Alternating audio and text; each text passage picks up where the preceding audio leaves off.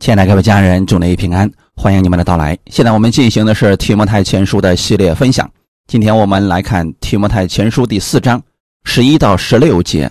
我们分享的题目叫“做个好执事”第二讲。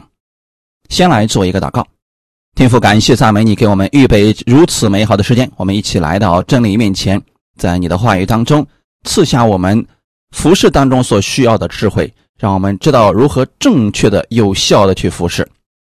你透过圣灵更新我们的心思意念，让我们的服饰在你的喜悦当中，合你心意的去服侍，把这样的智慧加给我们，把以下的时间交给圣灵，亲自帮助我们，供应我们。奉主耶稣的名祷告，阿门。提摩太前书第四章十一到十六节，这些事你要吩咐人，也要教导人，不可叫人小看你年轻。总要在言语、行为、爱心、信心、清洁上，都做信徒的榜样。你要以宣读、劝勉、教导为念，只等到我来。你不要轻忽所得的恩赐，就是从前借着预言在众长老按手的时候赐给你的这些事，你要殷勤去做，并要在此专心，使众人看出你的长进来。你要谨慎自己和自己的教训，要在这些事上恒心，因为这样行，又能救自己，又能救听你的人。阿门。做耶稣基督的好执事，做如何吩咐人、教导人的好执事呢？难道是坐在那里对别人指手画脚？又或者像法利赛人一样，总是指出别人的错误。今天我们要通过这些话语，告诉大家如何做个好执事。我们先来看一下服饰的核心理念。既然大家要服侍，并且要知道在教会当中服侍的核心到底是什么，马太福音第二十章二十五到二十八节。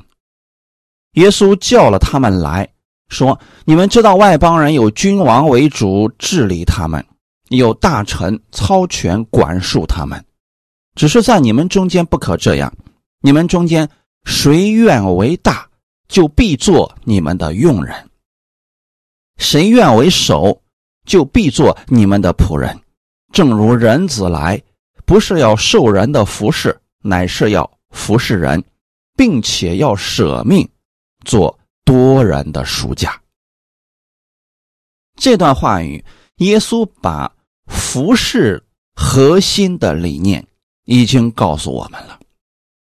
我们去服侍教会，并不是像外邦人、君王治理百姓那样，也不是像大臣管束百姓一样，他们是操权，他们是捆绑。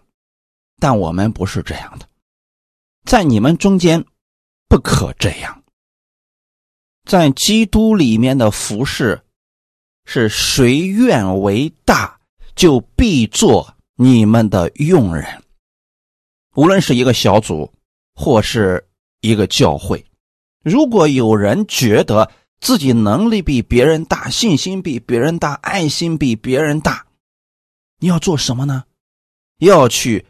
帮助他人，而不是在那儿骄傲自满、指手画脚。谁愿为首，就必做你们的仆人。如果你想在这个教会当中成为领袖，那要做什么事情呢？像仆人一样去服侍大家，去参与教会的事工，去做别人不愿意做的事情。给大家带来造就，带来帮助。正如人子来，不是要受人的服侍，乃是要服侍人。耶稣给我们做了一个很好的榜样。他确实是教会的首领，但是他是如何行的呢？凡是做信徒的榜样，弯下腰来。为门徒洗脚，总是把益处带给百姓，总是为门徒着想，这就是服侍。因此，服侍是一定要带出行动，为他人谋利益的。你要给别人带去造就，让他的生命更加的强大，让他更愿意亲近耶稣。耶稣基督作为主而言，他是为我们舍命的。我们在这个世界上做服侍的时候，你若能为他人舍命，你这个服侍是主喜悦的。阿门。看我们今天的本文。十一节，这些事你要吩咐人，也要教导人。这里所提到的这些事，是指前面我们所提到的那些危险的教导，以及如何去服侍。一个做主公的人，总要根据人的需要，用真理的信息来提醒人。如果有人受到异端的迷惑，就要将有关异端危险的事情提醒他们。如果有人在所信的真道上渐渐退后、灰心绝望、受世俗的影响，你应该用真道来劝勉他。在这个地方，保罗提到两种人，希望提摩太能留意。第一种人需要用权柄，第二种人则需要用智慧。有的人是需要吩咐的，就是你使用神给你的权柄，使用你在这个教会当中的权柄。虽然提摩太很年轻，但他站在属灵的位置上来吩咐那些不肯服从真道的人。他是有这个权利的。既然你负责这间教会，你看到这些事情，就要使用你的权柄。比如我们在提摩太前书第一章里边，保罗告诉提摩太，你要嘱咐那几个传异教的人，不可传异教；而另一些人则需要加以教导，因为他们不明白真理。很容易受到诱惑，这就需要用耐心来教导他们。因此啊，服侍主是根据每一个信徒的不同情况来决定如何去对待他们。最终的目的是把他们培养成为主所喜悦的服侍人员，让每一个人都参与到教会的服侍当中来。哈利路亚。因此，这些事情，你要吩咐人，也要教导人。通常来讲，吩咐和教导有很密切的关系。凭着我们自己，我们不能吩咐人做什么，别人凭什么听你的呀？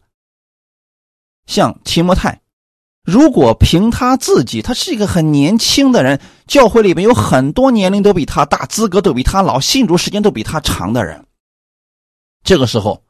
你吩咐他们的时候有很大的难处，可是，如果提摩太站在属灵的位置上，他现在是这间教会的负责人，他要用主的话语吩咐人，让他们去做应该做的事情。哈利路亚。但是这个吩咐啊，应该是按照主的吩咐，而不是自己的私欲。我们在听教会服侍人员的吩咐的时候，你要分辨他这个是不是出于神的话语。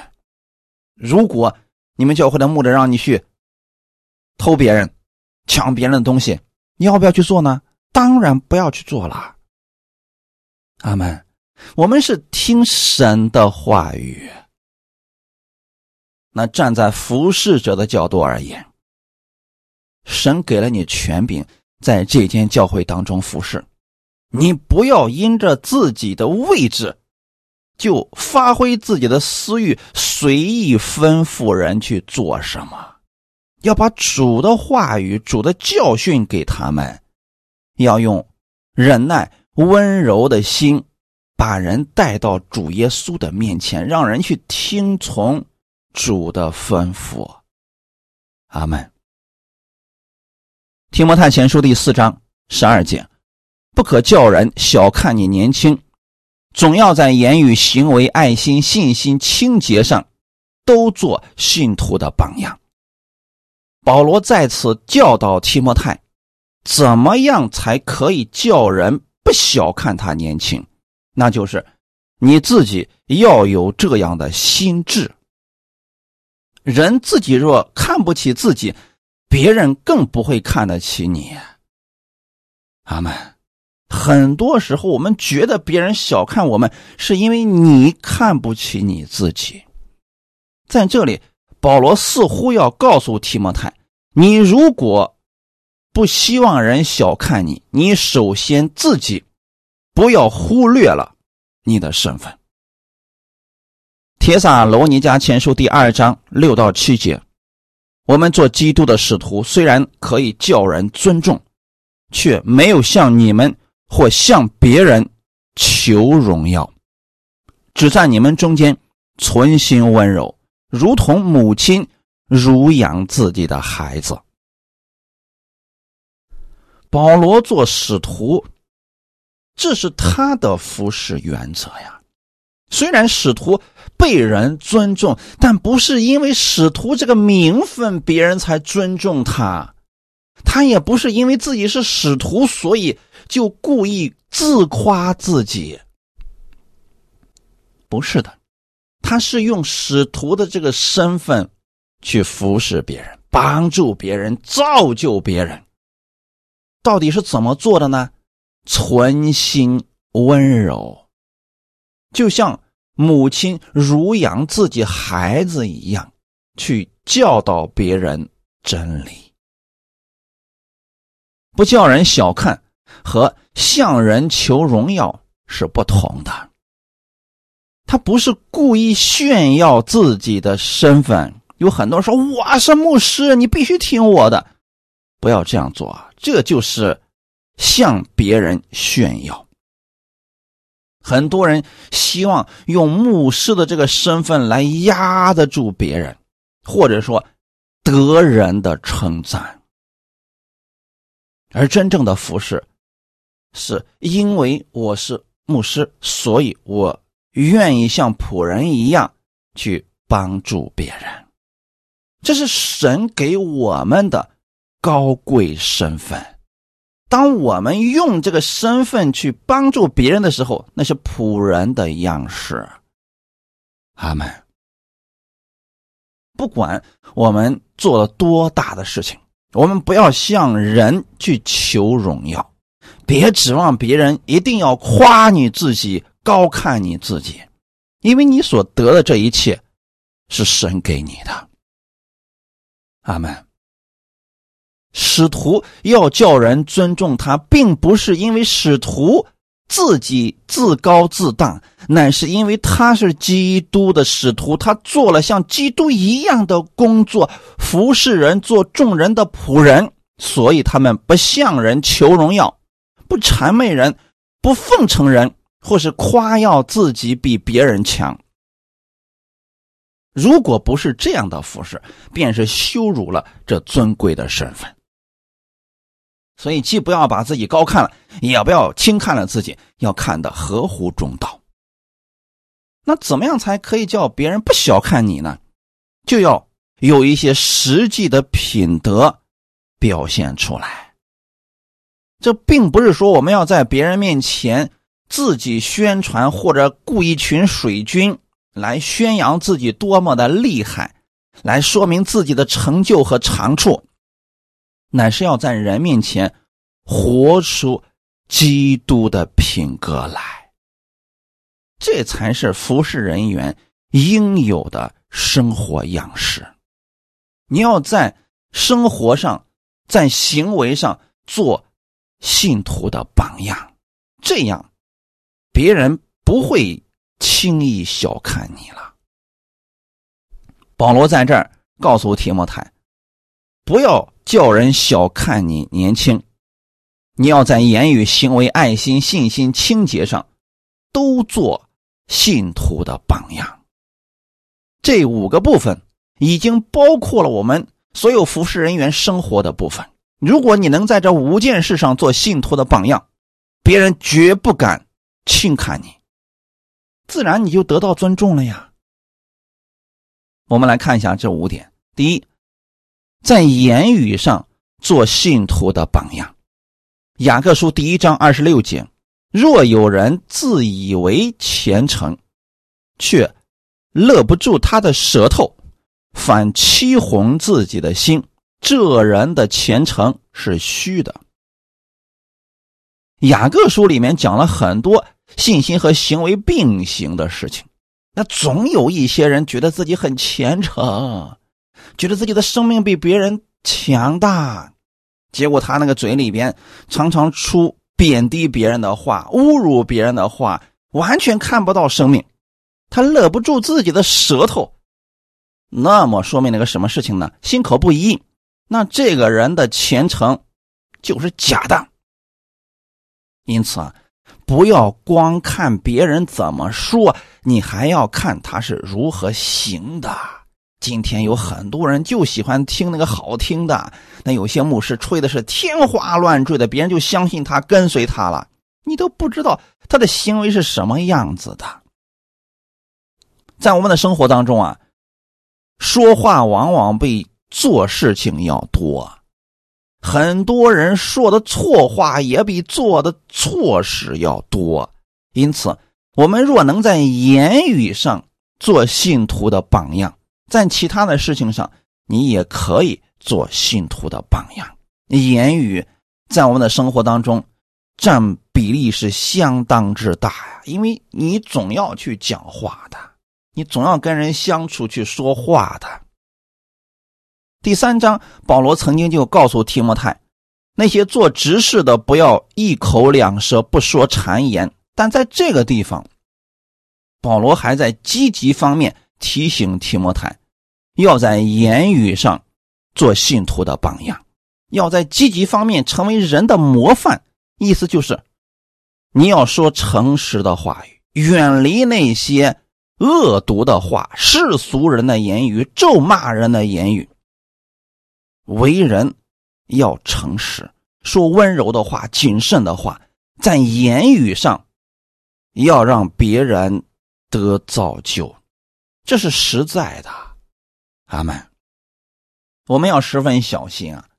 有时候啊，我们为了逞口舌之快，明明别人是对的，我们碍于面子，非得要在言语上胜别人一筹。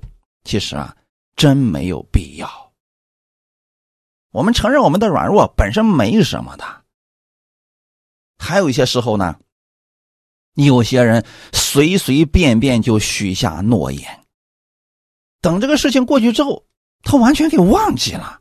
那这样的结果会让相信你的人不再信你了，你变成一个不可信的人了。特别是服侍人员。牧师也好，教师也好，使徒也罢，或者教会当中的执事也好，有时候啊，信徒难免会把他和别人的事情告诉你，或者说他有一些内心很疑惑的、很私密的事情，他告诉你。如果你不谨慎自己，到处给别人讲，往往在无意当中就伤害了别人。并且还成了一个搬弄是非的人，所以服侍人员嘴一定要严谨，不要什么话都往出讲，特别是别人请求你的一些事情，不要往外讲。如果你想劝勉别人免得犯这样的错误，一定不要说出那个人的名字，你可以就这件事情。去劝勉大家，但不要说啊，这是谁谁发生的事情，这样的事情绝不可以提出来。阿门。雅各书告诉我们，如果一个人能在言语上没有过错，那么他就是完全人。我们的舌头虽然是身体上最小的一个肢体，但是他能说大话呀。说大话的人，他这个舌头就像火一样，能点着最大的树林，能把很多人的爱心直接给浇灭了。弟兄姊妹，他能破坏，也能建立。你到底该选哪一个呢？如果你舌头上的言语一出口就让很多人灰心绝望，那你最好别说话。我们服侍人员。既然说出话来，就要造就别人，所以保罗要提摩太要在言语上做信徒的榜样。第二，在行为上做信徒的榜样。约翰一书三章十六到十八节，主为我们舍命，我们从此就知道何为爱，我们也当为弟兄舍命。凡有世上财物的，看见弟兄穷乏，却塞住连续的心，爱神的心怎能存在他里面呢？小的们呐，我们相爱，不要只在言语和舌头上，总要在行为和诚实上。如果一开始一个人口无遮拦，心口不一，他的行为。就一定会出卖了他，因为他心里不是这么想的，他行为一定会跟他的行为是不一样的。而在这儿，约翰告诉我们，耶稣基督他说他爱我们，他是怎么做的呢？为我们舍命。当我们看到主耶稣在十字架上为我们所成就的这一切救赎之功的时候，我们就知道什么是爱了，所以爱是个动词，不是名词。爱一定是带着行动的。你说你爱某个弟兄，能不能为他舍命？你如果连命都愿意为他舍，那其他的事儿你一定是乐意为他去干的。阿门。如果说你可爱某个弟兄了，结果你看到他现在。没有饭吃了，他过来求你帮助，你说：“哎呀，我没有感动啊！”你这是爱吗？很明显不是。那你也不要说你是爱神的了，你真正爱的只是你自己罢了。所以约翰在这儿说：“小子们呐，我们相爱，不要只在言语和舌头上，总要在行为和诚实上。如果你确实看不惯某个人，你直接告诉他：我看不惯你。”或者说我不愿意跟你来往，那你直接表达出来更好，不能表面说“哎呀，我可爱你了”，心里边可讨厌他了。不要做这样心口不一的人。你比如说，有一些人我们确实很讨厌他，那我们远离他就好了，不跟他来往就可以了。千万不要做那种表面一套背地里一套的人啊！所说的话如果不去行，这就等于是谎话呀。言语之后总要带着行为的，因此我们服侍人员一定要说到做到。如果做不到，就不要随便给别人承诺啊。这里的行为指的是要光明磊落、言出必行，为人诚实厚道，如此才能值得大家信任呐。作为服侍人员，绝不可以心口不一。嘴上一套，心里另一套，这样的人不能参与服侍，否则教会必乱。保罗在此所提到的行为似乎范围很大，指的是整个人的生活为人、处事方法。如果我们在小事上给人好的印象，人就会在脑海当中有一个总括的概念，觉得我们所做的总能够让他值得信任。年轻的提摩太，并不一定在学问上、能力上都做多人的师傅，那是属世之人他们羡慕的那种伟人的形象。我们要承认我们是不足的，所以我们需要同工，需要肢体来帮助我们。可是保罗劝勉提摩太在行为上要做信徒的榜样。很多时候啊，人们不能在行为上做其他人的榜样，很多时候就是因为没有责任心，马马虎虎、随随便便、不可靠。一般来讲啊，很多年轻人喜欢犯这样的错误，是因为啊处事不深，所以说不够庄重。小孩子嘛，他的性格好像还没有定下来。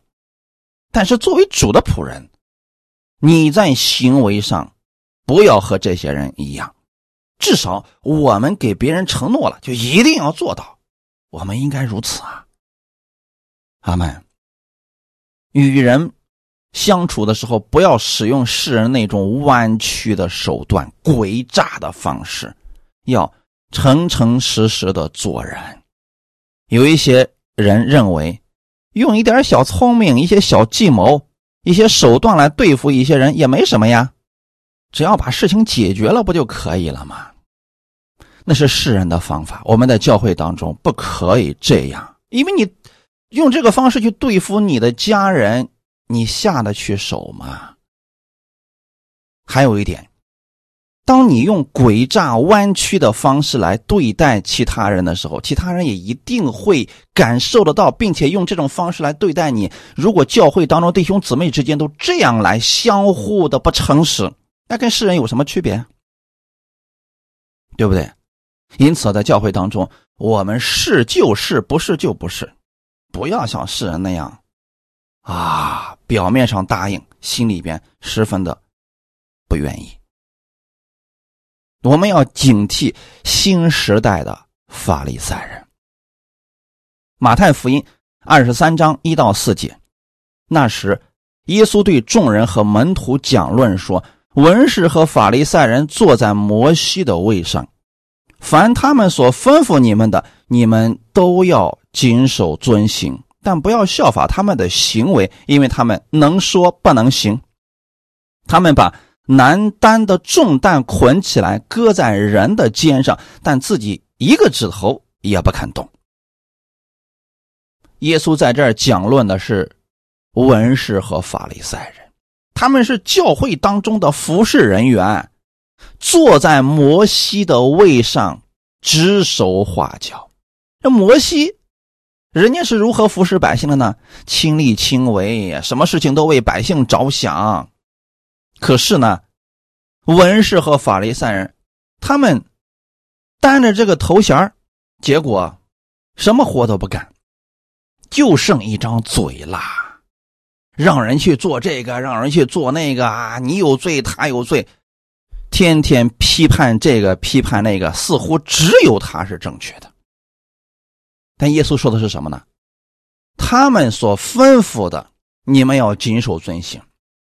就这些人啊，通常会拿着律法去定罪其他人。这个律法是正确的，但是你不要效法他们的行为，因为他们就嘴上的功夫了。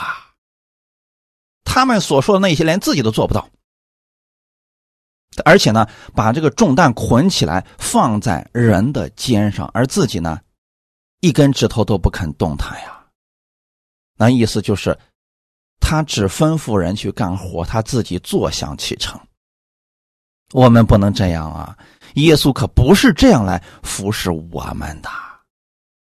那这些人是嘴上都说的很好，没有行为，没有行动去支持他呀。我们不要成为新时代的法利赛人。第三个，在爱心上做信徒的榜样。以弗所书第五章一到二节，所以你们该效法神，好像蒙慈爱的儿女一样，也要凭爱心行事，正如基督爱我们，为我们舍了自己，做馨香的供物和祭物献于神。我们效法神，好像蒙慈爱的儿女一样。这个爱心啊，它是怎么产生的呢？是你知道了。你是神所蒙爱的儿女，你领受了从神而来的爱，你才能有爱心去爱其他人。如果没有领受这份爱，你给出去的时候，那是十分的不乐意呀，不甘心呐。为什么呢？给出去那我不就少了吗？因为他不明白神的爱，所以才会觉得可惜，才会觉得不甘心。但我们要凭着爱心去服侍，所以一个自私的人是不适合参与教会服侍的，任何服侍都不适合。服侍是要给予别人的。一个自私的人，他只想从别人那获取得着，他不愿意给出去的。基督是如何服侍我们的呢？他爱我们，为我们舍己。为了我们，他舍了自己，把自己当做馨香的供物和祭物献给神了。那本来是我们要献给神的东西，耶稣替我们把这些都给做了。所以神今天喜悦我们，悦纳我们，是因为基督付上了我们该做的一切。阿门。在信仰生活当中，爱心是非常重要的一项特质。作为基督徒，我们应该像耶稣基督一样，展现出对他人无私的爱。作为服侍人员，我们更应该在这方面做信徒的榜样。他们。如果牧师、服侍人员都是自私自利，那整个教会全都会是这样的。约翰一书四章七到八节，亲爱的弟兄啊。我们应当彼此相爱，因为爱是从神来的。凡有爱心的，都是由神而生，并且认识神；没有爱心的，就不认识神，因为神就是爱。我们如何才能有爱心呢？你得从神那里领受这份爱心。你要知道，这份爱心一定是从神那里生出来的。你认识神越多，你的爱心就越多。那个没有爱心的，其实他是不认识神。所以，当我们越多的认识神，我们就会把这份爱给出去，给到弟兄姊妹的身上。哈利路亚。可有些人很奇怪啊，他连教会的弟兄姊妹都不爱，他说他要去爱。非洲那边灾区的人，其实这是一个谎言，他只是为自己在造名造势而已。如果他真的拥有了神的爱，那么他会先爱自己身边的人，他会先爱自己的弟兄姊妹。他们一个好的执事，应该在爱心上做信徒的榜样。他们应该不仅在言语上教导信徒如何去爱，更应该在实际行动当中展现出自己的爱心。如果信徒确实有问题去找他，他热心去帮忙，用爱心去对待他们，不计回报，这才是真正的爱心呐！只有这样，才能更好的带领其他的人一起参与到这爱心的施工当中来。如果所有的服侍只是为了求回报，不要服侍了。第四个，在信心上做信徒的榜样。信心是一切属灵生活的起点。信徒和非信徒的分别，就是在于他们对神的话语有没有信心。当然了，不信的人他是不信神的话语的。信心也是各种属灵美德的根基。当你有了信心之后，才能生出各样美好的属灵品德。希伯来书十一章第一节说：“信就是所望之事的实底，是未见之事的确据。”那既然提到信心，他就不是只看眼下的事情。比如说，你看教会当中有一个人现在呢很糟糕，你如果透过信心去看他的时候，你看到他有一天被神改变了。成了一个伟大的信心的人，这是了不得的。比如说之前的扫罗，后来不是成为保罗了吗？那如果一开始大家都觉得这个人是太可恶了，逼迫基督徒、杀害基督徒，大家都想办法弄死他，没有透过信心去看他，那以后怎么可能会有保罗呢？正是因为有人透过信心去看到了保罗。所以顺从了主的话语，去为他按手，去为他祷告，他被改变了，被神改变了。哈利路亚！所以，如果服侍人员没有这样的信心，你会看到所有人都是有问题的，所有的人都不可爱，所有的人都让你灰心呐！怎么这么多的事情啊？但是你若是有信心的话，你会透过神的眼睛去看这些人，在真理的浇灌之下，这些人的生命会不断的成长，最后成为主所重用的人。阿门。如果服侍人员都没有信心，那么来寻求他帮助的人还有什么指望呢？在此，我们要遵循一个原则，就是在生活当中，无论遇到什么难处，一定要找比自己信心大的人交流，这样你才能得到安慰或者帮助。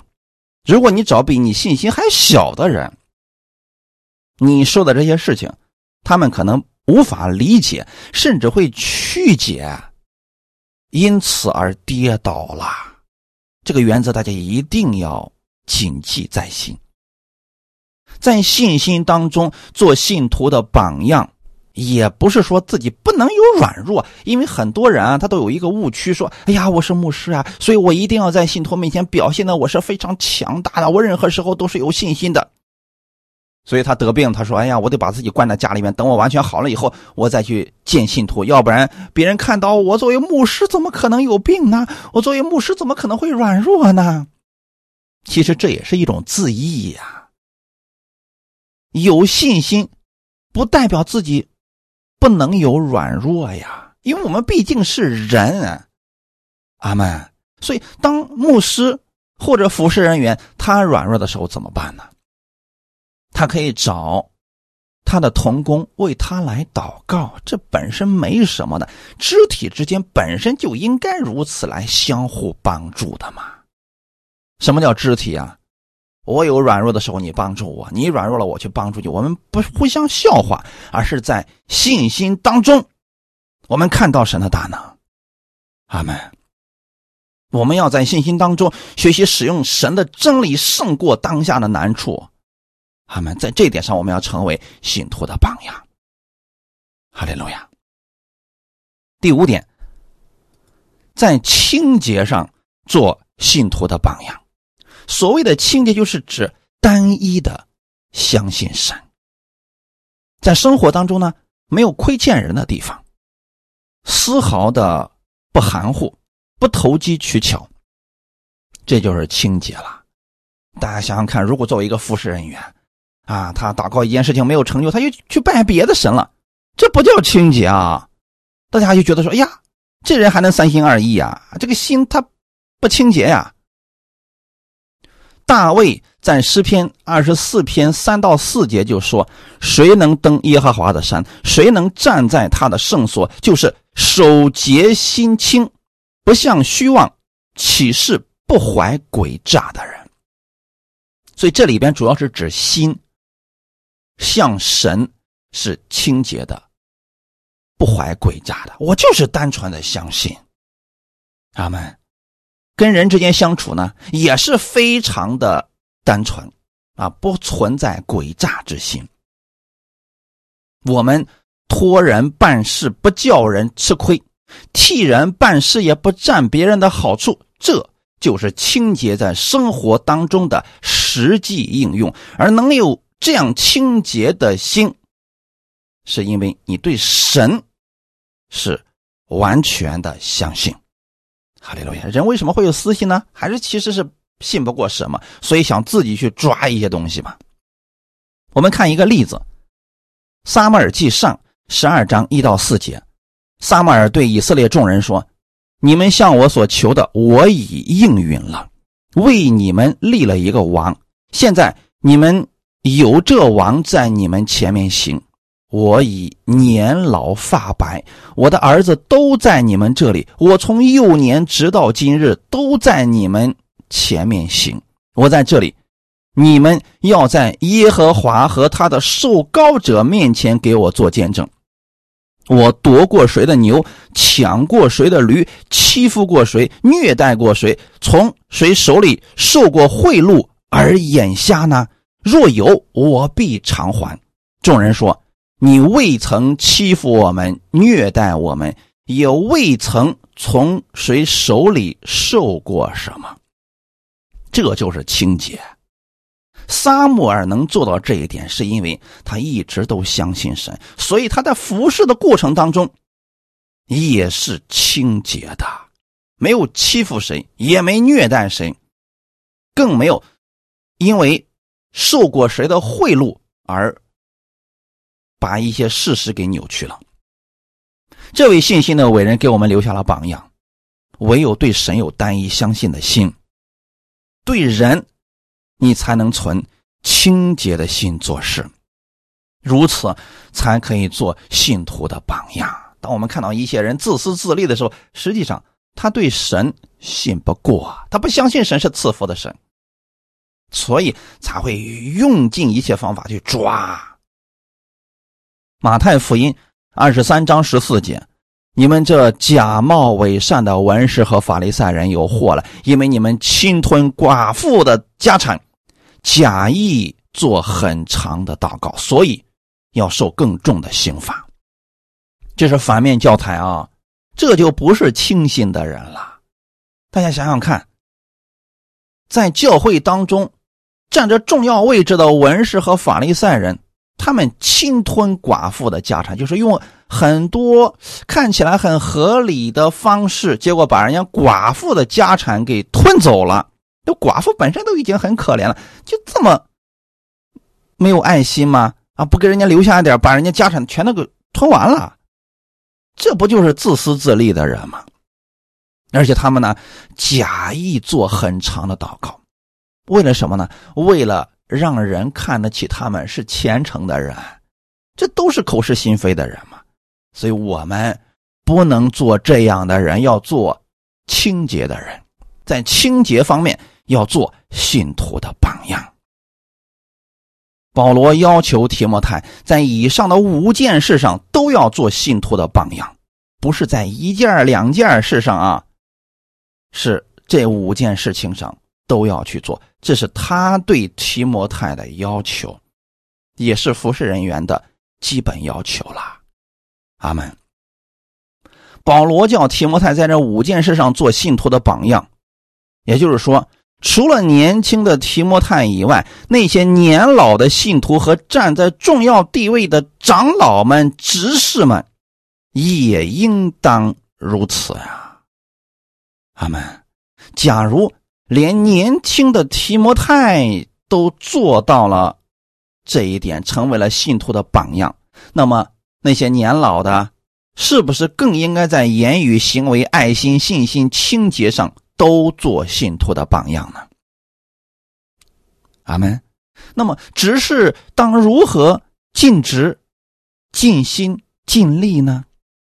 十三节到十四节。你要以宣读、劝勉、教导为念，只等到我来。你不要轻忽所得的恩赐，就是从前借着预言，在众长老按手的时候赐给你的。我们分开来讲，第一，以宣读为念，宣读就是在会堂里边大声的诵读圣经，因为当时的圣经不像今日如此的普遍，而是。写在羊皮卷上的，抄写下来的。所以那些熟悉圣经的人，常在会堂里边大声宣读圣经给其他的信徒们听。保罗在此要提摩太以宣读为念，可见啊，初代教会读经非常的重视。他们也是照着犹太人会堂的习惯，大声的宣读圣经。可见读经在那个时候是那么的重要。那今天呢，一样的重要呀！你们顺序听我讲到的人就应该明白，我总是鼓励大家一定要坚持读圣经，因为只有你坚持读圣经，你才能把神的话语记在心里边呀。我们可以想象一下，如果服侍人员自己都不读经，他如何用真理去教导别人呢？如何去分辨异端的错误呢？如果他自己连神的话语都不知道，他如何去做别人的榜样呢？读经很重要，在这儿我给大家一个建议：普通的信徒没有参与服侍的人，你要圣经至少读四遍；而服侍人员，你要先读十遍。如果没有把神的话语都记在心里边，别人给你说一些。模棱两可的话，你根本分辨不出来的，你也不知道如何去教导其他人去使用神的话语了。这个很重要啊。第二，以劝勉为念，劝勉是在读经之后加上自己的理解，把圣经的原则分享给大家，让大家知道如何去行。劝勉嘛，就是啊，他可能。这方面做的不怎么好，所以我们要用真理去劝勉他。如果你都不读经，请问你如何用真理去劝勉呢？你比如说，《路加福音》第四章的时候就曾经记载了主耶稣进会堂的读了以赛亚书，然后就劝勉大家说：“今天这经应验在你们身上了。”哎，他就是把圣经的原则告诉大家了，而这个劝勉就是根据。圣经而说的，耶稣是指出了当下是什么时代。如果不这么劝勉大家的话，读完之后大家也不知道啊，这话什么意思呢？不清楚。那耶稣这么一劝勉，大家就知道说啊，那我们明白了，现在是什么时候了。第三点，以教导为念，教导不仅仅是说教。有很多人认为教导我就是站在台上，我夸夸其谈，我把我的想法都说出来。那个还真不一定。教导一定要遵循圣经原则的，阿门，不能胡说八道的。有好些人站在台上就说自己家那点破事儿啊，讲弟兄姊妹之间的那些事那个可不是教导啊，那是胡说八道啊。教导是在生活当中对话语的应用。让大家正确的理解神的意思，不是让大家听你那点破事儿呢，让大家使用神的话语去亲近神。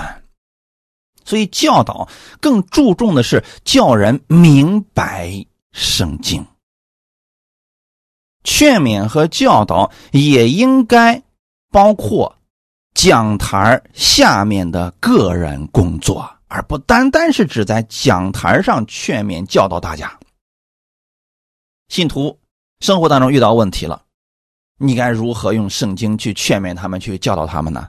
你得灵活运用啊！如果你自己都不不会灵活运用，你怎么去帮助大家呢？所以这个很重要啊！读经、劝勉、教导，这个顺序也不能乱。第十四节。你不要轻忽所得的恩赐，就是从前借着预言在众长老按手的时候赐给你的。这里的执事不是教会里边牧师立的执事，而是他在神的面前得到了某种恩赐。或许他在教会当中并没有这个职分，但是他也可以做神的事工。所以这里的这个指示呢，是根据自己在神面前所领受的恩赐而服侍的指示。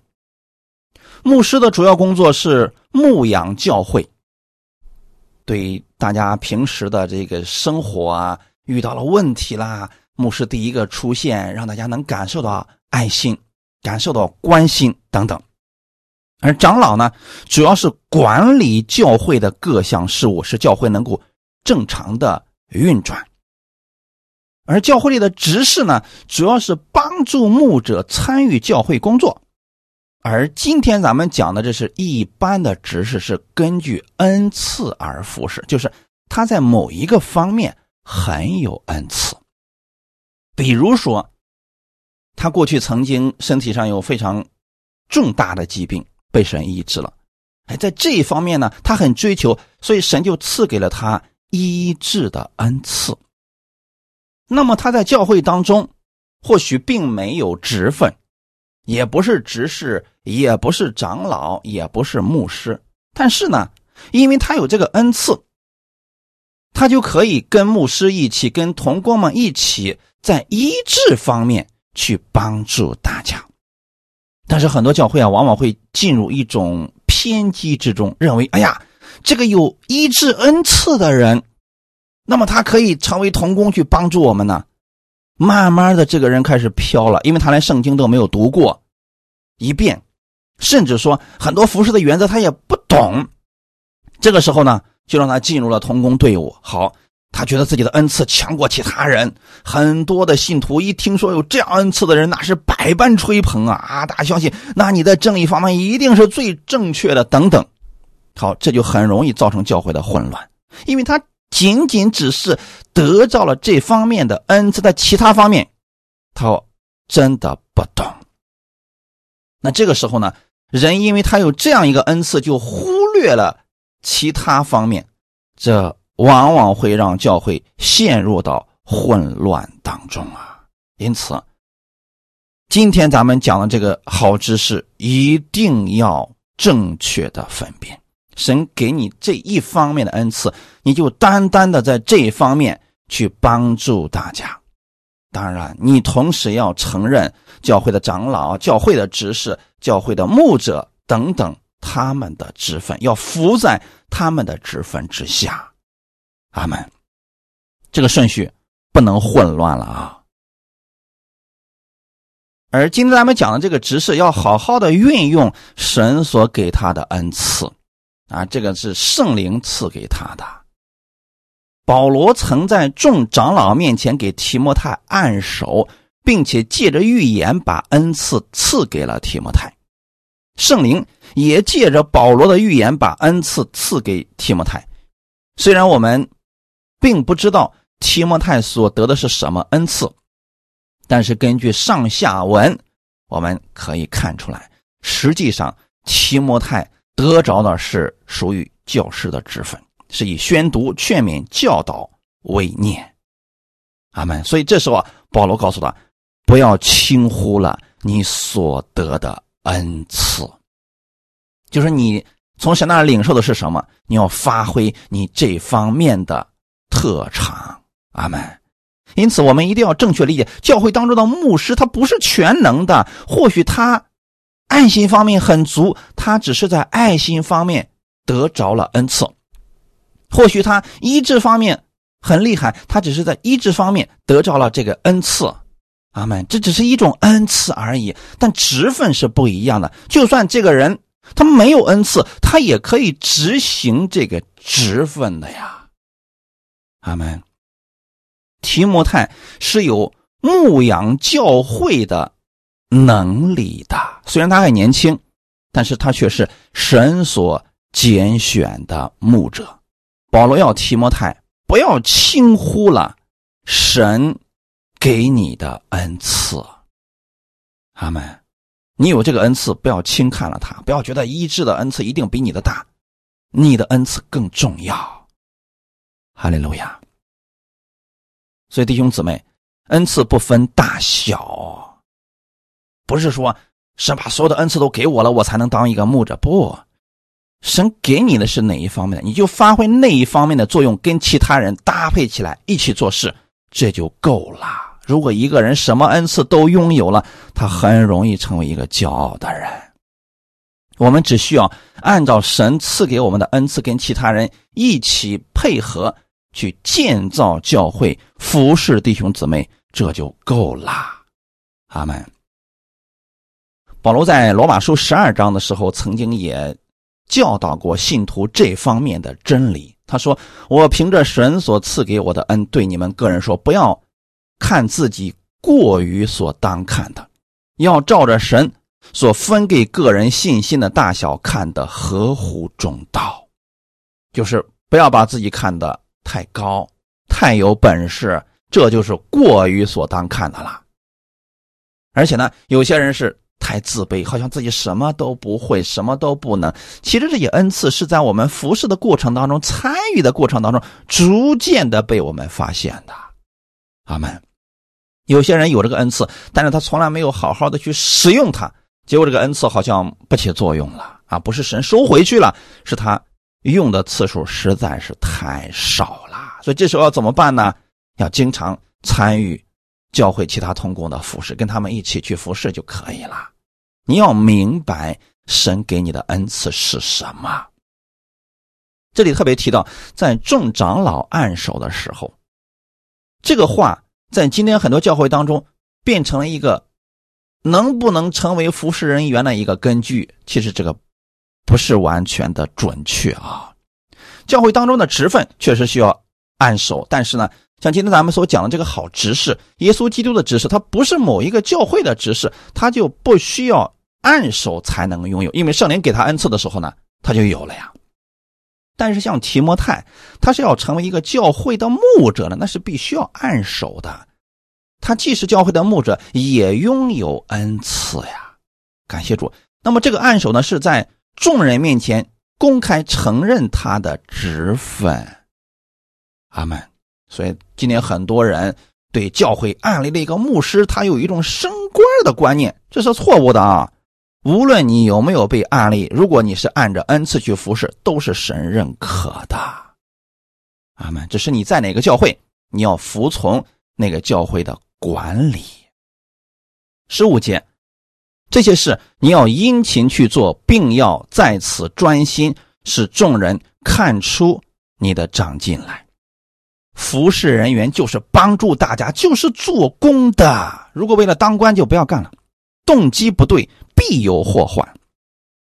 在宣读、劝勉、教导这些事上，要殷勤去做。有些人已经得到恩赐了，你要怎么做呢？殷勤的去做。许多服侍人员不是没有恩赐，就是太懒了，不求上进。那么神给他这些恩赐，他并没有把它发挥出来呀，渐渐的退后了，结果好像自己的恩赐没有了一样，啊，其实是因为他懒惰了。所以要怎么做呢？殷勤去做。感谢主，并要在此专心。所谓专心，就是整个人都放在这些事情上。阿门。要在生活当中把你的这些恩赐发挥出来，殷勤的去做。如果神给你的是祷告的恩赐，那你就每天去祷告，一天三次去祷告，一定要熟练的、殷勤的去操作这些事情。如果神给你的是医治方面的恩赐，那你用这个东西为别人伸手去祷告，一定要殷勤的去做。阿门，感谢主，这是对专心的最好的注解。简单来讲，一件事情坚持做、重复做、用心做、殷勤做，这样才能成为大家的好榜样。我们怎么样才能使众人看出我们的长进呢？这种长进是实实在在的长进，不是说一两个人夸你，你就算你有长进了。这可能是你故意在一两个人面前显摆自己，或者说只是帮助了一两个人，这显不出你的长进，可能是讨某个人的欢心呢。有些教会的牧者只在教会那一两个最有势力的人面前显出他的长进，这不是真正的长进。或许就是装模作样、有私心了。当我们真正的在主所交托我们的职分上忠心的时候，那么我们的长进就绝不可能只在教会某个特别有势力、有权力，或者说巴结他的人、听他话的人身上彰显出来，而是在众人面前都能看出来。这样的话，众人就能看出你的长进了。因此，我们的好坏不仅仅是在主的面前，你服侍没有服侍，殷勤还是懒惰，主都知道的。啊，你不要在人面前：“哎呀，我平时我为主做了多少事情。”你到底是为主做的，还是为你自己做的？你的心里边是知道的，我们的神也是知道的呀。因为这些事情迟早是会显露出来的。对吗？如果你真是为大家的，大家心里都有数的。感谢主啊！所以说啊，让众人看出你们的长进，真的是在服侍大家，真的是在帮助大家，大家也会记得你的。感谢主，为什么有些牧者服侍到最后就剩下自己了？那说明大家其实并没有真心感受到他的服侍，或许他只是在完成一项工作而已。我们不能这样，真的要为别人的生命着想。阿门。十六节，你要谨慎自己和自己的教训，要在这些事上恒心，因为这样行，又能救自己，又能救听你的人。如何谨慎自己？服侍的人需要谨慎自己，因为他们可能被自己说过的话定罪。传道人既然在教会当中站在领导的位置上，他常常负的责任是提醒别人，而很少有机会接受别人的提醒，因为时间久了以后啊，他就觉得他就是一个指出别人问题的人。当别人指出他的问题，他会恼羞成怒的。很多人会犯这样的错误啊，所以我们要在这方面谨慎自己。你讲的这些话，你要记得，也要如此去行，不能只给信徒讲这些道，这些道也适用在你自己的身上。你在教会当中定下了规矩，你自己都不遵守，你觉得大家能遵守吗？大家能 服从你吗？绝不可能。你让大家有爱心，结果你不给大家爱心，你觉得大家呢能给你爱心吗？所以要在这方面。谨慎自己和自己的教训，哈利路亚。为何要谨慎自己呢？因为你是众目所主的，许多人的眼目都定睛在你的身上，你要格外谨慎自己。我们的所做、所说、所行，足以影响许多人。可做他人的榜样，也可能成为别人的借鉴，所以要谨慎自己。他们，保罗对哥林多人说：“我是攻克己身，叫身服我，免得他传道给别人，自己反倒被弃绝。就是他把救恩给别人，他把赦免给别人，结果自己却被定罪了，自己定罪自己，这就是自己被弃绝了嘛？不是主弃绝了他，是他自己呢。”忽略了神的话语，没有用在他的身上，这就是我们应该谨慎的部分。还有一点是什么呢？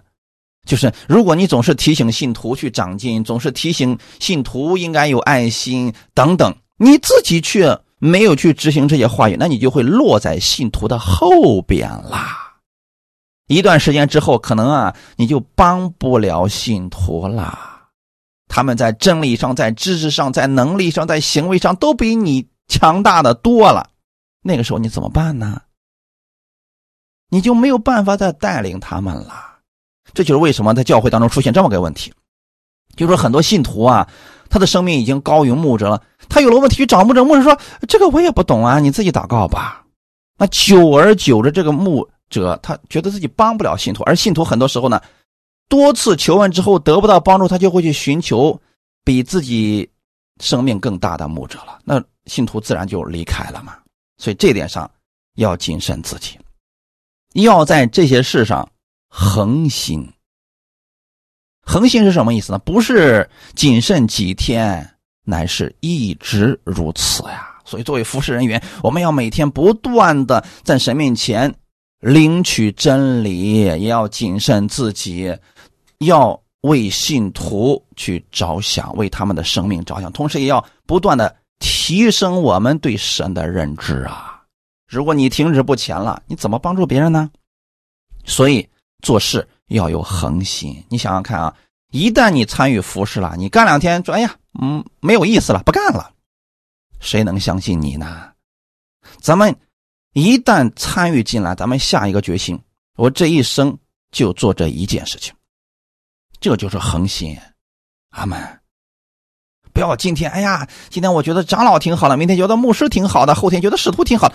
别这样三心二意，要在你所做的事情上恒心，把一件事情把它做到极致。你就是了不起的人，你就是在这个事情上真的做出了巨大成绩的人。阿门！不要把自己非得要搞成一个全能的，那是神，不是我们。阿门。当我们在这个事情上恒心的时候，我们会有什么样的结果呢？既能救自己，又能救听你的人。为什么保罗在这个地方要用“救”这个词呢？“救”是表示摆在前面，或许是很危险的事情，所以我们才用到“救”这个词。那它的反面是什么？危险或者死亡。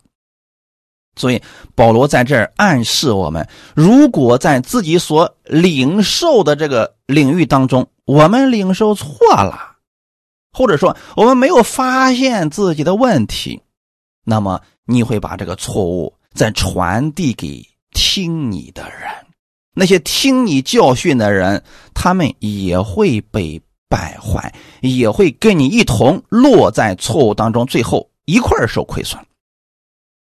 所以弟兄姊妹，一定要谨慎自己所领受的。建议大家，特别是服侍人员，别乱听到。对于别人给你推荐的，你要谨慎对待。平时要多读圣经，多默想。不熟悉的人所发的东西，不要点开，也不要转发。对于不懂的，一定要去问你的牧者。谁是你的牧者呢？愿意为你生命负责的人。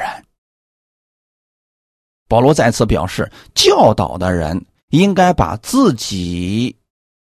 所讲的道要清楚啊！你不能说我都不知道我自己讲的是什么，那你这怎么能算是谨慎自己呢？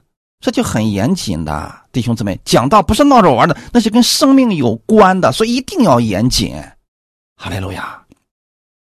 不要像一些人什么都不懂，胡说八道，东讲西讲的，讲哪儿讲都错的离谱了，他都没有觉得，因为他觉得反正我说出去也挺好的呀，我觉得挺好的呀。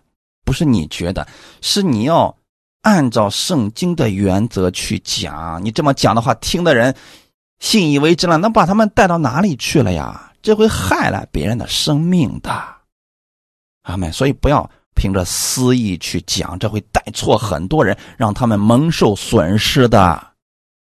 因此啊，在这方面一定要警惕谨慎。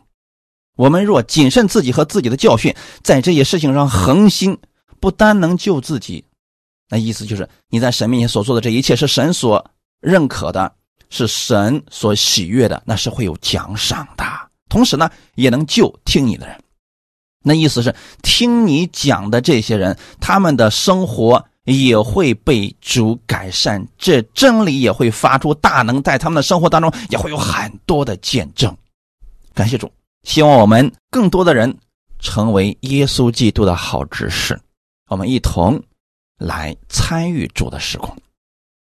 我们一起来祷告，天父，感谢赞美你，感谢你给我们这么美好的时间，一起来分享真理。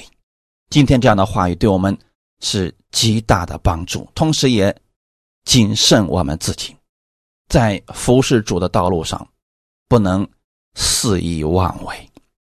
更不能乱讲，要按照主的意思去讲，因为只有这样，不但能救我们自己，也能救听我们的人。主啊，你让我们有一颗谦卑领受的心，让我们把读经、把听道、把默想放在我们生命当中的首位，让我们在认识神的道路上不断的前进。你帮助我们，让我们任何时候互相劝勉。彼此安慰，感谢赞美主，一切荣耀都归给你。奉主耶稣的名祷告，阿门。